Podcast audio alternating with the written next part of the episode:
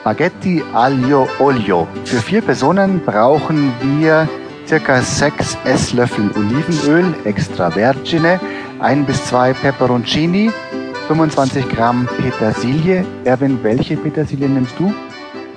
Also ich bevorzuge natürlich immer die glatte Petersilie, weil die viel aromatischer ist wie die krause. Und zwei bis drei Knoblauchzehen. Das richten wir uns jetzt alles mal her. Wichtig ist, dass man am Anfang alles immer sauber da hat. Die Petersilie, den Knoblauch, Peperoncini. Und dann habe ich noch für unser Gericht, für unsere Aliolio noch einen kleinen Kick mit eingebaut. Und zwar, wir werden da mit Zucchini-Schalen und Zucchini-Blüten das Ganze ein bisschen ausgarnieren. Ein paar Pinienkerne noch dabei und Zitronenzeste. Zitronenzeste ist die Schale von den Zitronen. Wir fangen erst einmal an, dass wir die Zitronenschale runterschälen. Ich nehme einen Sparschäler her. Man kann es aber auch genauso gut mit einer Raspel machen. Ebenso werden wir vorgehen mit der Zucchini. Die Zucchini einfach schälen. Einfach längs dünn abschälen und die Schalen aufeinanderlegen und in feine Streifen schneiden. Wenn es beim ersten Mal nicht so gelingt, das wird dann schon.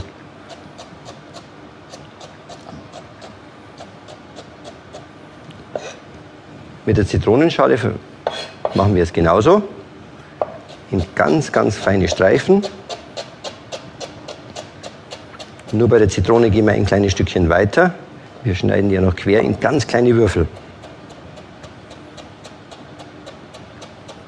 Jetzt können wir schon mal das Wasser aufstellen für unsere Nudeln. Dann zwei Pfannen, einmal für unsere Aliolio und zum zweiten die Pfanne zum Rausfrittieren unserer Zucchini-Scheiben. Ein bisschen Olivenöl in die Pfanne geben. Jetzt richte ich noch den Knoblauch her. Knoblauch schälen. Ich bevorzuge natürlich den Knoblauch immer zu schneiden, weil durch das Quetschen vom Knoblauch das ganze Aroma schon rauskommt. Und wir wollen das ja in der Ölsoße haben.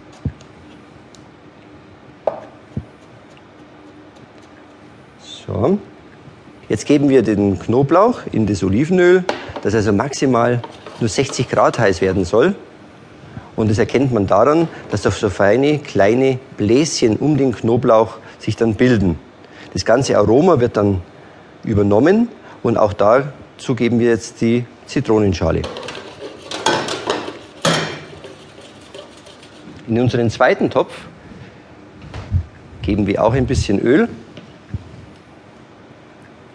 und da frittieren wir dann unsere Zucchini-Streifen. Da muss das Öl natürlich schon wesentlich heißer sein, weil sonst würde uns die Zucchini so schlapprig werden.